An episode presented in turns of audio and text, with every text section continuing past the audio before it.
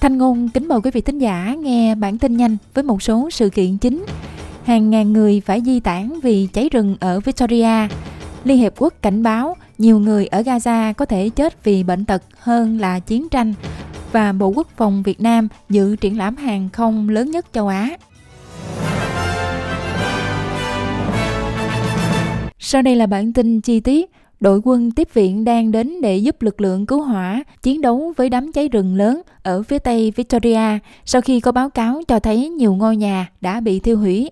Hàng ngàn cư dân của khoảng 30 cộng đồng gần Ballarat đã được yêu cầu rời đi ngay lập tức kèm theo các cảnh báo khẩn cấp và cảnh báo theo dõi và hành động khoảng 1.000 lính cứu hỏa, bao gồm cả những người điều khiển 15 máy bay thả bom nước chữa cháy, đang nỗ lực dập tắt ngọn lửa. Giám đốc cơ quan cứu hỏa nông thôn Victoria, Jason Heffernan nói với ABC rằng việc đánh giá thiệt hại đang được tiến hành. Thật không may là chúng tôi nhận được uh, những báo cáo ban đầu về một số ngôi nhà bị mất cũng như nhiều nhà kho và tất nhiên là với một khu vực nông thôn, chúng tôi dự đoán là sẽ có việc mất hàng rào, mất vật nuôi và những thứ tương tự. Chúng tôi đã có các đội đánh giá tại hiện trường đã đến từ 7 giờ sáng nay. Họ sẽ đi qua khu vực đó và cố gắng xác định những con số đó. Trong khi đó, các cộng đồng ở phía bắc Tây Úc đang chuẩn bị ứng phó với một hệ thống thời tiết mạnh dự kiến sẽ tấn công bờ biển dưới dạng bão nhiệt đới. Cơn bão nhiệt đới Lincoln dự báo sẽ mạnh trở lại vào ngày hôm nay sau khi di chuyển theo hướng Tây Nam dọc theo bờ biển Bilpara Nhà khí tượng dự đoán là cơn bão sẽ đổ bộ gần vịnh Coro vào ngày mai dưới dạng cơn bão cấp 2. Nhà khí tượng học Miriam Bradbury cảnh báo về gió giật mạnh, mưa lớn và lũ quét The tropical cyclone is likely to move southwards and continue intensifying to a category Bão nhiệt đới có khả năng di chuyển về phía nam và tiếp tục mạnh lên thành cơn bão cấp 2 trong suốt thời gian từ cuối ngày thứ sáu cho đến sáng ngày thứ bảy. Khi nó đến gần bờ biển, chúng ta sẽ thấy lượng mưa tăng lên cũng như những cơn gió mạnh hơn, có thể xảy ra mưa lớn kèm theo giông bão. Bão có khả năng bắt đầu di chuyển dần dần về phía đông nam vào thời điểm này và dự kiến sẽ đổ bộ vào đất liền. Khi bão đổ bộ vào đất liền thì chúng ta sẽ chứng kiến tác động dữ dội nhất. Gió giật mạnh có thể lên tới 140 km trên giờ với lượng mưa rất lớn, có thể dẫn đến lũ quét. Liên quan đến y tế, Bộ Y tế New South Wales vừa đưa ra cảnh báo để mọi người cảnh giác với các triệu chứng của bệnh Legionnaires cảnh báo áp dụng cho bất kỳ ai đã dành thời gian ở các khu vực gần công viên Victoria ở Camperdown trong 10 ngày qua. Bệnh Legionnaires là một loại bệnh viêm phổi do vi khuẩn Legionella gây ra, nguy hiểm đến tính mạng nhưng không phổ biến.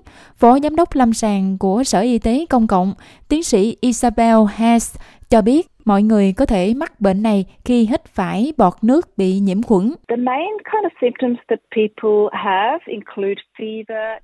Các triệu chứng chính mà mọi người gặp phải bao gồm sốt, ớn lạnh, ho và khó thở và điều này đôi khi có thể dẫn đến nhiễm trùng ngực nghiêm trọng như là viêm phổi. Tuy nhiên, điều thực sự quan trọng cần lưu ý đó là bệnh Legionnaires không lây lan từ người này sang người khác. Thế nhưng những người tiếp xúc có nguy cơ bị bệnh khi mà hít phải bọt nước bị nhiễm khuẩn từ người bệnh. Về tình hình ở Gaza, Tổ chức Y tế Thế giới cảnh báo rằng các bệnh truyền nhiễm ở Gaza cuối cùng có thể gây ra nhiều ca tử vong ở người Palestine hơn là tình trạng thù địch đang diễn ra. Đến nay, Cơ quan Y tế Liên Hiệp Quốc đã xác nhận 200.000 trường hợp mắc bệnh tiêu chảy, tăng hơn 20% so với năm ngoái.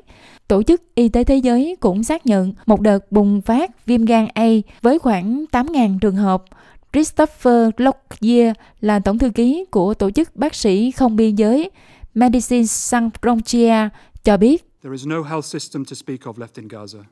Không có hệ thống y tế nào đáng nói ở Gaza. Quân đội Israel đã dỡ bỏ hết bệnh viện này đến bệnh viện khác. Những gì còn sót lại là quá ít khi đối mặt với một cuộc tàn sát như vậy. Thật là phi lý. Lý do được đưa ra đó là các cơ sở y tế đã được sử dụng cho mục đích quân sự. Tuy nhiên, chúng tôi chưa thấy bằng chứng nào được xác minh độc lập về điều này. Cuộc chiến của Israel ở Gaza đã khiến khoảng 80% dân số 2.3 triệu người đã phải rời bỏ nhà cửa. Liên quan đến thể thao, cựu cầu thủ bóng đá Barcelona và Brazil Dani Alves đã bị tòa án Tây Ban Nha kết án 4 năm rưỡi tù giam sau khi bị kết tội tấn công tình dục. Cầu thủ 40 tuổi này là một trong những cầu thủ có nhiều thành tích nhất trong lịch sử. Anh ta đã phủ nhận việc tấn công tình dục một phụ nữ vào tháng 12 năm 2022. Luật sư của Alves đã yêu cầu anh được trắng án và Alves có thể kháng cáo. Liên quan đến Việt Nam, Trung tướng Phạm Trường Sơn, Phó Tổng tham mưu trưởng quân đội Việt Nam đã dẫn đầu một phái đoàn đến dự triển lãm hàng không Singapore 2024 giữa lúc Hà Nội đang đa dạng hóa các nguồn cung vũ khí phòng không vốn từ lâu phụ thuộc vào Nga. Trong khuôn khổ cuộc triển lãm, phái đoàn của Việt Nam đã gặp gỡ trợ lý Bộ trưởng Không quân Hoa Kỳ Andrew Hunter đề nghị hai bên tăng cường hợp tác trên cơ sở các văn kiện đã ký, ưu tiên hợp tác trong huấn luyện, cứu hộ, quân y, tham gia lực lượng gìn giữ hòa bình Liên Hiệp Quốc và khắc phục hậu quả chiến tranh ở Việt Nam theo cổng thông tin của Bộ Quốc phòng Việt Nam. Trong lĩnh vực hàng không dân dụng tại triển lãm này, hãng hàng không Vietjet và tập đoàn Airbus vừa ký thỏa thuận mua 20 máy bay thân rộng thế hệ mới.